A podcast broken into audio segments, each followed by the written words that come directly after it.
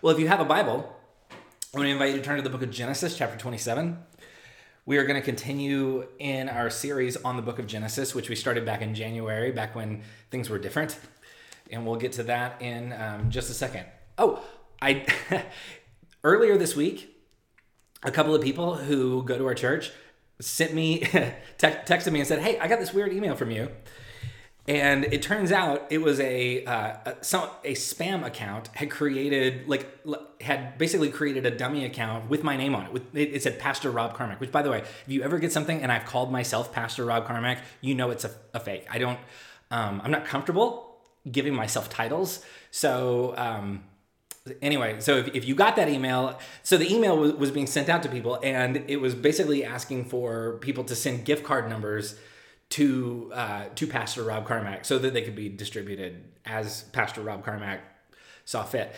Um, that was not for me. That was it was a spam account. Somebody uh, it's it's weird when someone uses your name and job title to create a spam account and try and scam people out of whatever they're trying to scam them out of. That was a little bit weird and disorienting. And then after I read the email a couple of times, just deeply offensive because it was so poorly written.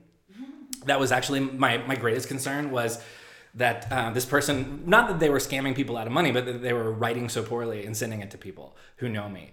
So if you got that, uh, I hope you didn't send them anything. It wasn't for me. And uh, if, if you get one of those again, just please know that that wasn't for me. So anyway, uh, so the story we're looking at today, weirdly, is up, kind of about identity theft.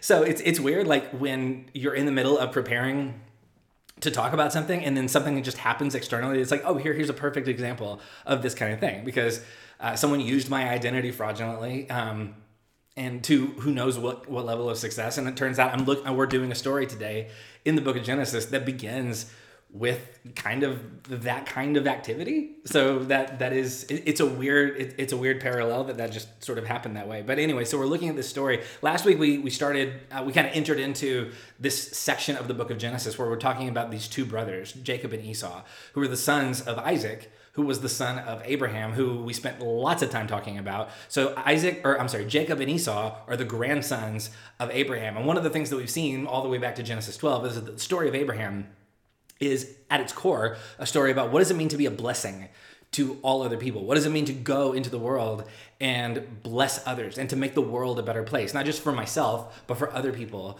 who could use some amount of grace and peace in the world. So that's what the story of Abraham centered around. And so now we've moved into the story of Jacob and Esau. And one of the things that we saw kind of quickly last week when we looked at the story about the soup and the birthright is that the sort of the, the, the central question here is about identity it is about like what does it look like when we're kind of reaching for who who it is that we're we're supposed to be versus like what is the thing in front of me right now? And that that was sort of the central question around that story. So now in es- what, what we saw is esau who's the older brother uh, and jacob who's the younger brother. So jacob kind of bargained kind of scammed Esau out of giving out of his own birthright, his like inheritance basically, uh, for a bowl of soup. And so now these two these same two brothers are in the middle of a kind of a, a similar conflict, not exactly the same conflict, but a, a similar conflict. But now it's going to involve their father.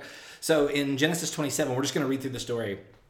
So in Genesis 27, it says, When Isaac, who is their father, says, When Isaac was old and his eyes were so weak that he could no longer see, he called for Esau, his older son, and said to him, My son. Here I am, he answered. Isaac said, I am now an old man and don't know the day of my death. Now then, get your equipment, your quiver and bow, and go out to the open country to hunt some wild game for me. Prepare me the kind of tasty food I like and bring it to me to eat, so that I may give you my blessing before I die. So basically, Isaac, who's blind, is saying to his oldest son, who is entitled to a, a blessing, like a specific eldest son blessing. So, first of all, there is this is a birthright blessing. That is not the same thing as the birthright. So, because we might be thinking like, wait, wait, wait, like Esau already traded off his his birthright. Yeah, birthright is like your inheritance, like all the all the actual like tangible rights of the firstborn. The blessing is a different thing. A blessing is the belief.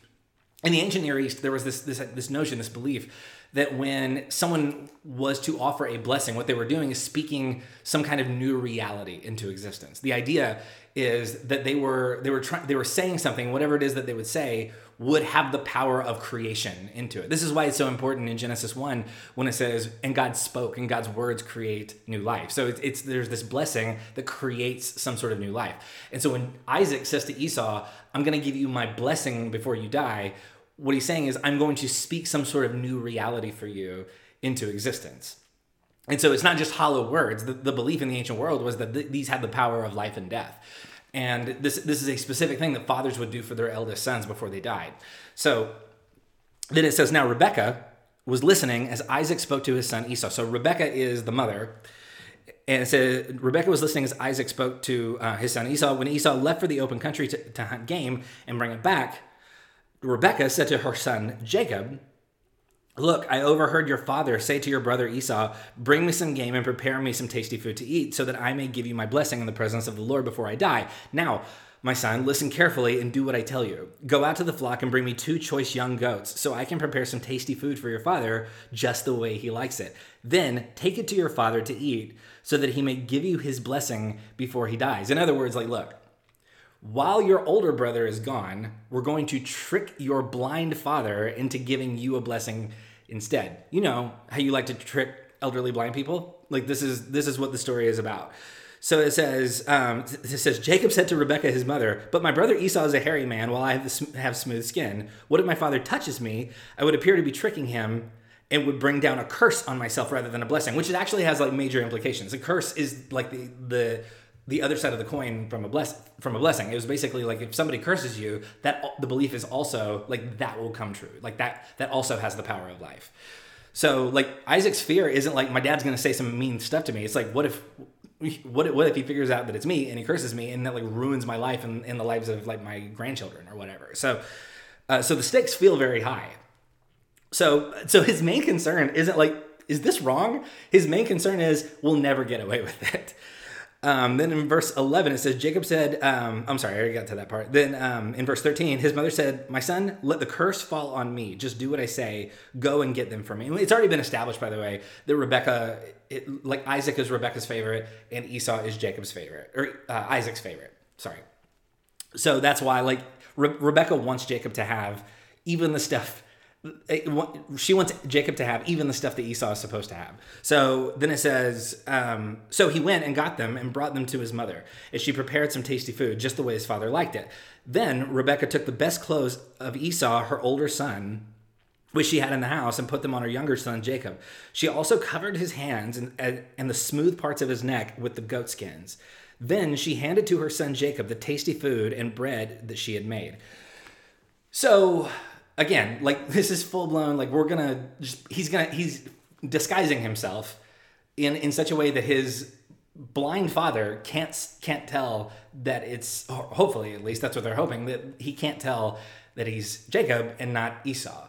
So before we start taking Jacob's side, because a lot of times these stories get told and Jacob is sort of initially framed as the hero of these stories, and so before we start reading this and taking Jacob's side, let's remember how much we hate it when someone like uses our identity for fraudulent purposes. Like if anybody's ever hacked into your social media account or and started like used it to like try and sell like diet pills or something like that. Like you remember how frustrated you felt. Just imagine it's your it's your twin sibling and they're stealing like your blessing. Like that that is there's a certain amount of darkness to this. And so um and and and Rebecca knows it. Like they, they they don't have to like they're they're going to a lot of effort to try and hide this, to try and subvert this whole thing.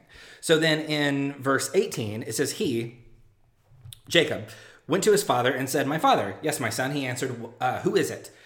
Jacob said to his father, I am Esau, your firstborn. I have done as you told me. Please sit up and eat some of my game, so that you may give me your blessing. Isaac asked him, how did you find how did you find it so quickly, my son? The Lord your God gave me success, he replied. Then Isaac said to Jacob, Come near so I can touch you, my son, to, uh, to know whether you really are my son Esau or not. So Isaac's got a feeling like something's not quite right. Jacob went close to his father Isaac, who touched him and said, The voice is the voice of Jacob, but the hands are the hands of Esau. He did not recognize him, for his hands were hairy, like those of his brother Esau. So he proceeded to bless him. Are you really my son Esau?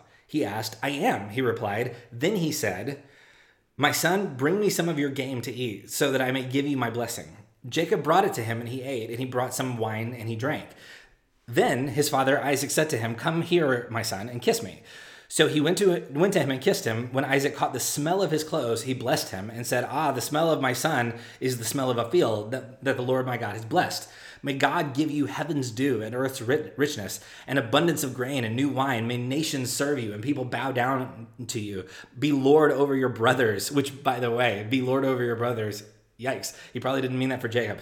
Um, and may the sons of your mother bow down to you. May those who curse you be cursed, and those who bless you be blessed. After Isaac finished blessing him, and Jacob had scarcely left his father's presence, his brother Esau came in from hunting. So he got away with it. He fully got the blessing. So then, like he he leaves. It's almost like a Marx Brothers movie. Like he leaves, and immediately Esau shows up right after. It says he too prepared some tasty food and brought it to his father. Then he said to him, "My father, please sit up and eat some of my game, so that you may give me your blessing." His father Isaac asked him, "Who are you?" I am your son, he answered, your firstborn Esau. Isaac trembled violently and said, Who was it then that hunted game and brought it to me? I ate it just before you came, and I blessed him, and indeed he will be blessed. When Esau heard his father's words, he burst out with a loud and bitter cry and said to his father, Bless me too, bless me too, father, my father. But he said, Your brother came deceitfully and took your blessing. So as a kid, whenever I heard the story, I was like, just say it again. What difference does it make? And and the and the difference is like you can't just speak the same reality for two different people the belief is like no no no the blessing i had prepared is out there already it exists i can't just like like call it back. It's it's out. So um so anyway, so he said, Your brother came deceitfully took your blessing. Esau said, Isn't he rightly named Jacob? In other words, like, didn't you use my name when you said the blessing? Um, this is the second time he has taken advantage of me. He took my birthright and now he's taking my blessing. Then he asked, Haven't you reserved any blessing for me? Which, it, which I'm sure Isaac is like, yeah, I did, and I said it already. So Isaac answered, I have made him lord over you. Like, dude, like the ship has sailed here. I have made him lord over you, and have made all his relatives. Uh, I'm sorry, made uh, made him lord over you, and made all his relatives his servants. And I have sustained him with grain and new wine. So what can I possibly do for you, my son? Esau said to his father, Do you have only one blessing, my father? Bless me too, my father. Then Esau wept aloud. So, like, Esau is understandably very upset. And then uh, if you jump down to verse 41, it says, Esau held a grudge against Jacob because of the blessing his father had given him. He said to himself, The days of mourning for my father are near. Then I will kill my brother Jacob. So it's like, basically, he, he, not basically, he outright says, As soon as my parents are dead, I'm going to kill my brother. So this is Godfather 2 level uh, violence and like bad. like there's, I, I should have had a, a, better word prepared than just bad, but bad. So this creates a major rift. Clearly, this creates a major rift in the relationship between Jacob and Esau. So Esau vows to kill Jacob, and Jacob runs for his life. You know, normal stuff. So, so then now we have to kind of fast forward. So all of this has happened, and it begins with a deception. It begins with um, with, with someone fraudulently, um, or with Jacob basically going into his father and pretending to be somebody that he isn't. So then, years later, Jacob has lived a whole life. He's married, he has kids, he's been tricked a couple of times by his own father-in-law. So he's he's got some experiences under his belt. He's he's grown, he's matured he, he's older. He's lived a life um, in, in which he, he hasn't been living in the shadow of his father and his brother. And he, um, he's grown, he's matured.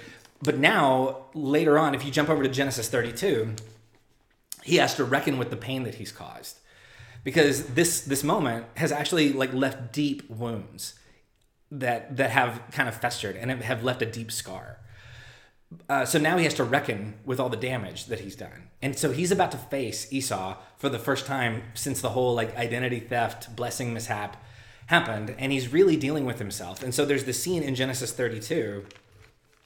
Um, in Genesis 32, verse 6, where it says, so they're they're all on the move, and it says in verse six it says, when the messengers returned to Jacob, they said, "We went to your brother Esau, and now he is coming to meet you, and 400 men are with him. So you haven't so if you're Jacob and you haven't seen Esau for a number of years, and the last time you saw him, you stole his blessing and he like threatened to kill you, and you had to run for your life. And so now it's years, years later, and the thing that a messenger tells you is, okay, so Esau's coming to meet you, and he's bringing 400 men with him. I doubt what Jacob is thinking is like, oh, cool, he's bringing 400 men with him. I'll bet he just wants me to meet all of his awesome new friends. Uh, no, J- what Jacob hears here is your brother, who has vowed to kill you, has an army, and he's coming to find you. Like this is, um, this is really scary. I would imagine for Jacob. So then, so Jacob kind of has a, a moment of reckoning. Like he really has to kind of deal with himself and all the things that have led him to this moment. And so in Genesis 32, verse 24, it says, um, it says, So Jacob was left alone, and a man wrestled with him till daybreak. When the man saw that he could not, which is, by the way, super weird. We have no idea, like, this man has just, like, appeared out of nowhere. And we're gonna actually we're gonna come back to this story in a couple of weeks because this story is really important and it deserve it deserves more than one week of attention. But it, it connects so tightly to the story that we already looked at where Jacob uh, deceives his father that we have like in order to fully understand what's going on we have to connect these two stories. So so it says so uh, when a man saw that he could not uh, I'm sorry so Jacob was left alone, and a man wrestled with him until daybreak. When the man saw that he could not overpower him, he touched the socket of Jacob's hip so that his hip was wrenched, and he wrestled with the man. Then the man said, Let me go, for it is daybreak. But Jacob replied, I will not go unless you bless me. So Jacob, once again, is asking someone for a blessing. And then in verse 27, it says, The man asked him, What is your name? Okay, this is very familiar. When's the last time Jacob wanted a blessing from someone and that person asked him his name? This is all an echo of a thing that we've already seen. So it says, The man asked him, What is your name? He, and he answers, Jacob. Jacob, uh, I'm sorry. And then verse 28 says, Then the man said, Your name will no longer be Jacob, but Israel, because you have struggled with God and with humans and have overcome. Which, again, like there's so much going on here. We're to have to spend more time on this story later on. But for now, what we need to focus on is there are lots of these mirroring images between the story where Jacob goes and receives a blessing from his father under a false identity and this moment here where he asks someone for a blessing under his true identity. So Jacob is visited by a man whose identity is obscured, like his own identity was obscured the last time he saw his father. And Jacob asks for a blessing, and the person he asks to bless him replies by asking Jacob, What is your name?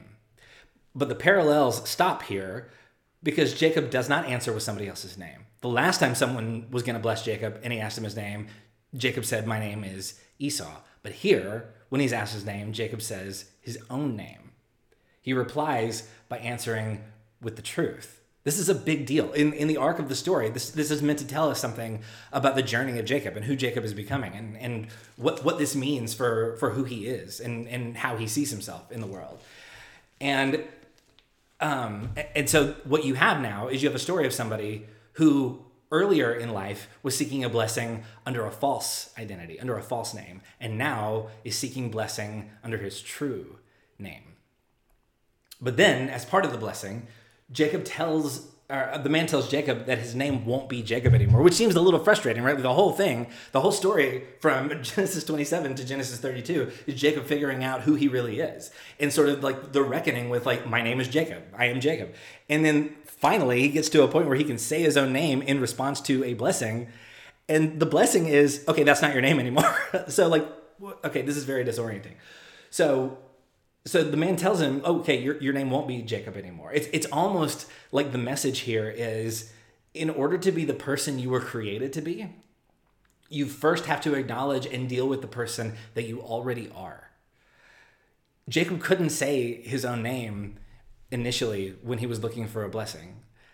And so the journey towards this moment was trying to get to a point where he could say his own name. And now he can say his own name. And it's like this this man, this messenger, this figure who's about to bless him says to Jacob, like, okay, now that you can say your own name, now the story starts. Now, now we're now we're getting somewhere.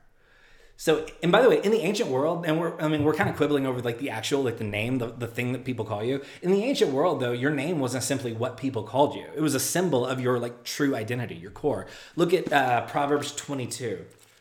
In um, Proverbs 22, verse 1 it says, A good name is more desirable than great riches. To be esteemed is better than silver or gold. So the the message here is, and again, it's not just like you have a, like a good name isn't just like a really cool thing that people call you. It is how people see you. It is not well, not not even just how people see you. It's like who you really are. It is like to to be a person of integrity and, and a person who is capable of blessing other people and kindness and to be who you were really meant to be like that is that is so much more valuable than anything you could ever like put in your pockets then if you um if you jump back over to proverbs chapter 3 verse 3 it says uh, let, let love and faithfulness never leave you. Bind them around your neck, write them on the tablets of your heart. Then you will win favor and a good name in the sight of God and man. So here it is if if you are a person who shows love, who is kind, who who acts like in in accordance to who you were meant to be, then you will have it says you will have a good name in the eyes of God and man. In other words, you will be who you were always meant to be. Your name isn't just what people call you. It's it's who you are. There's in in lots of um, other like ancient mythology and folklore. There's this notion of um, a, what's known as a, a, true name. Like you have, you, you have a name, you have a name that people call you, and then there's this there's this inner thing that is often referred to as oh, but this is your true name, and your true name isn't again. It's not just the thing that people call you. Your true name is who you are. Like when all the pretense and all the all the outer layers and all the all, all the fear and all the anxiety and all the the posturing when all that stuff kind of gets peeled away and just who you are at your core like that's that's your true name and so this is a story not just about somebody kind of reckoning with like what his parents named him when he was born. This is somebody who's trying to discover his true name. This is somebody who's trying to figure out who who am i really? Like when you peel back all the layers who am i really in this world? Jacob's entire journey is about identity. It's about the question who am I and who, who do I want to be? Who was I created to be? And in pursuit of those questions, he lies, he steals, he pretends to be somebody else, he defrauds his father, and he has he he does lots and lots of damage in in pursuit of of a thing that he thinks he is or that he wishes he was.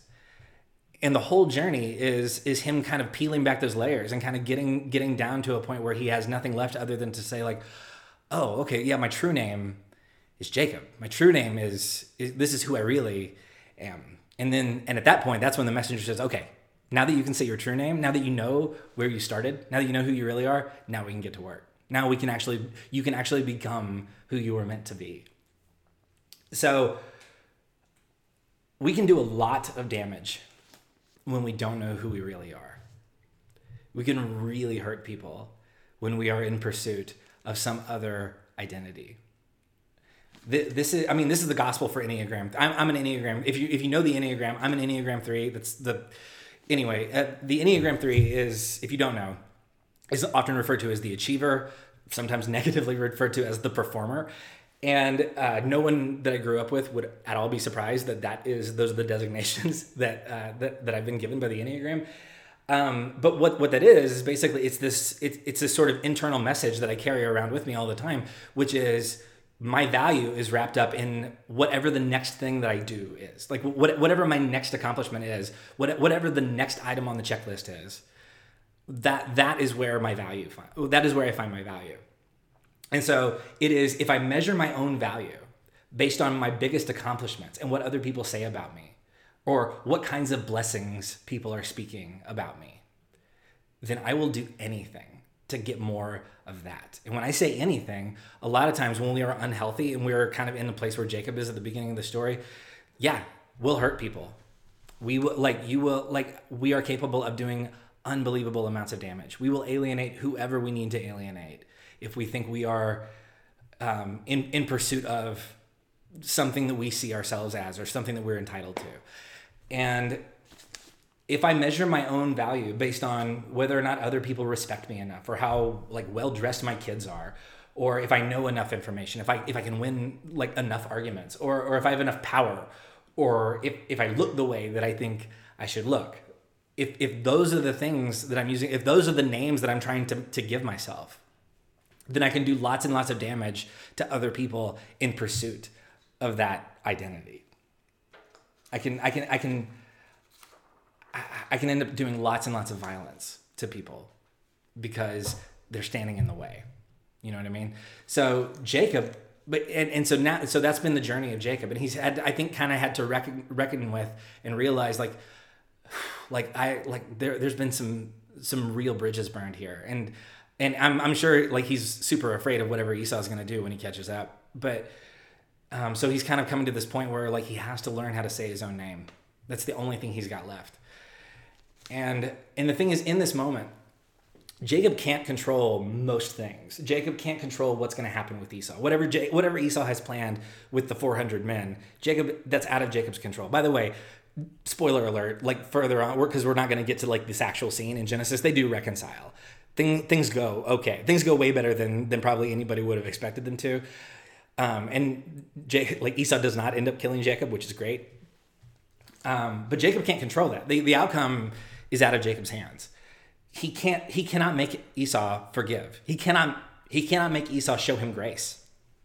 He can't go back and undo the damage he's done. He can't make his father love him. But Jacob can say his own name. He can acknowledge who he is. He can start there. If the only thing he's got left is the ability to say his own name, that's a start. And so now we are thousands of years removed from this story trying to figure out like what do we even do with this? But how relevant is this? Like how how often do we find ourselves sort of in search of of a thing that we we want to see ourselves as or like we we wish we were or that we're entitled to? And and so we have like this way of interacting with the world where we're kind of constantly reaching for either forcing people to see us a certain way or forcing people to give us what we want or doing all sorts of things because like we we want we want a name that we feel like we're entitled to, so to speak. And so, but but then the question becomes like, yeah, but who are we? If we peel back the layers, b- before we're all those things, what who are we? So take a look at uh, Ephesians chapter two.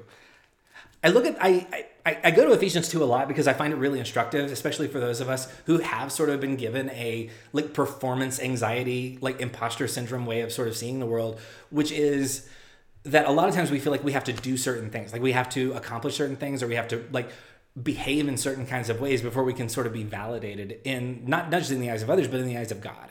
And what we have in Ephesians 2, I think, is this really powerful reminder from this writer, Paul, who he writes this letter to this group of people in a city called Ephesus. And one of the things that's interesting about the structure of Ephesians is he writes this letter to this early church, and it's six chapters long. And it takes him three chapters before he ever gives them one bit of instruction. There's no instruction. There's no like now you got to go do this and now you got to go do that. The first three chapters of Ephesians are all descriptive, and they're all like in um, if, and just looking at Ephesians chapter two verse eleven. Just we're gonna look at a little excerpt, but the whole the whole first three chapters kind of rhyme with this a little bit. So in Ephesians two verse eleven, it says, "Therefore, remember that formerly you who are Gentiles by birth." Or not Jewish by birth, and called uncircumcised by those who call themselves the circumcision, which is done in the body by human hands, remember that at the time you were separated from Christ, excluded from citizenship in Israel, and, for, and for, foreigners to the covenant of the promise, without hope and without God in the world. But now, in Christ, you who once were far away have been brought near by the blood of Christ. So he uses lots of outsider type of language. Like he talks about um, you were excluded, he talks about you were um, formerly this by birth and now he's saying but now you are brought nearer. so he's he's saying yeah I, I realize like you have been taught to see yourself in this one particular way as outsiders as not welcome as not good enough.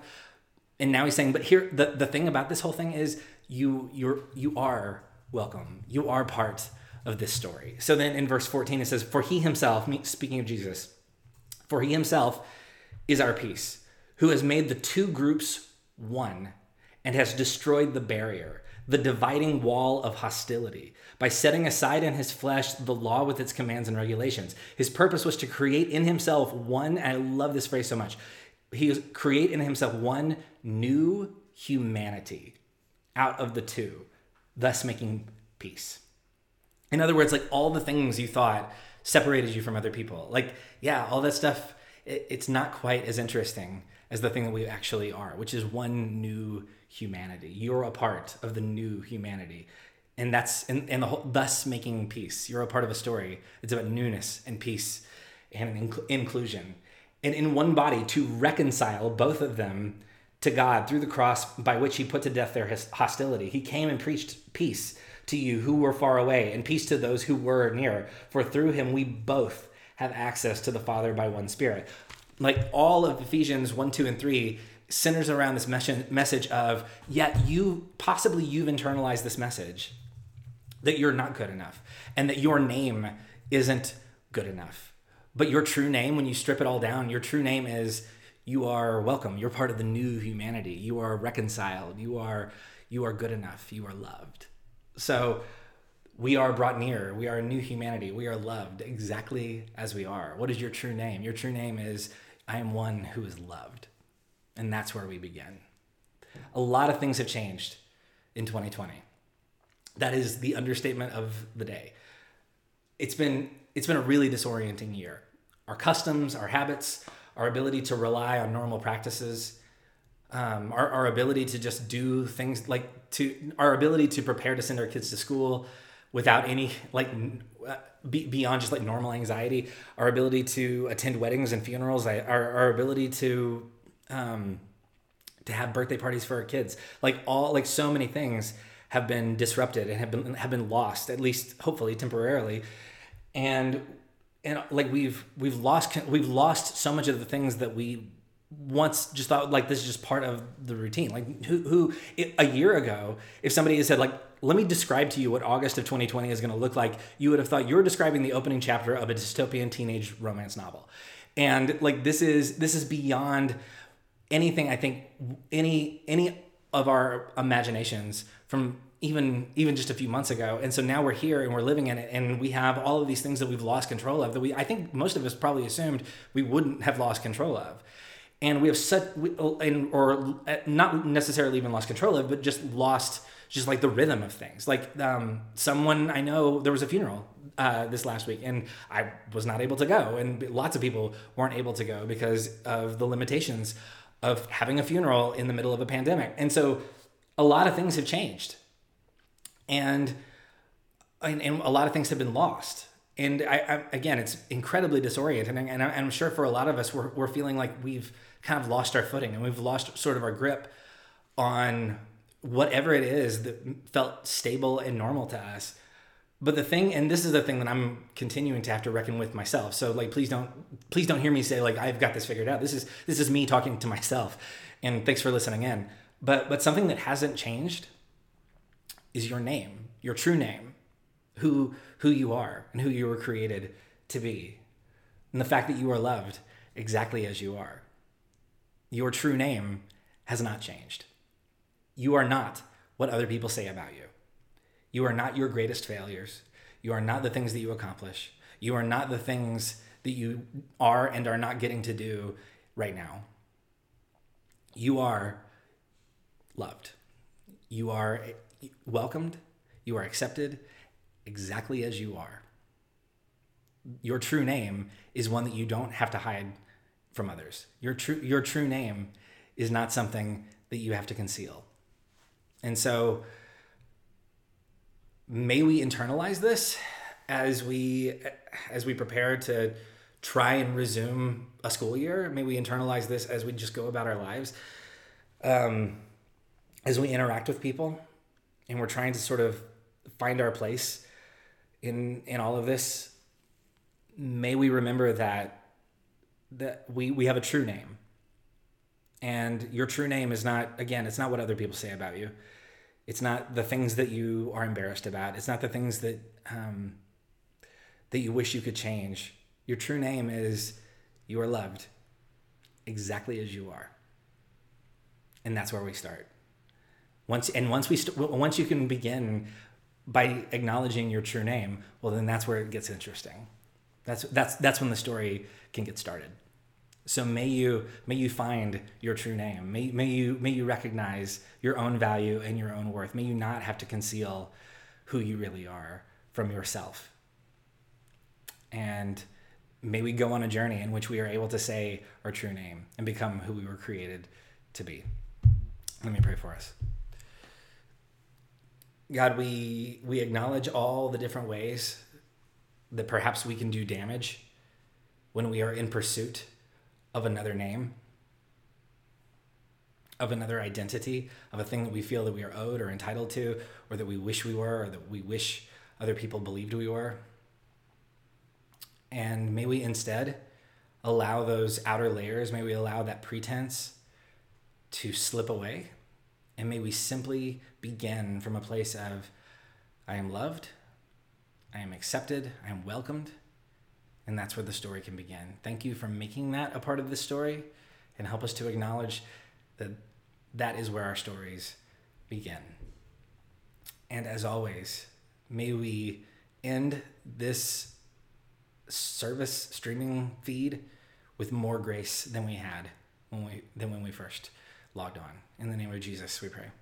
Amen.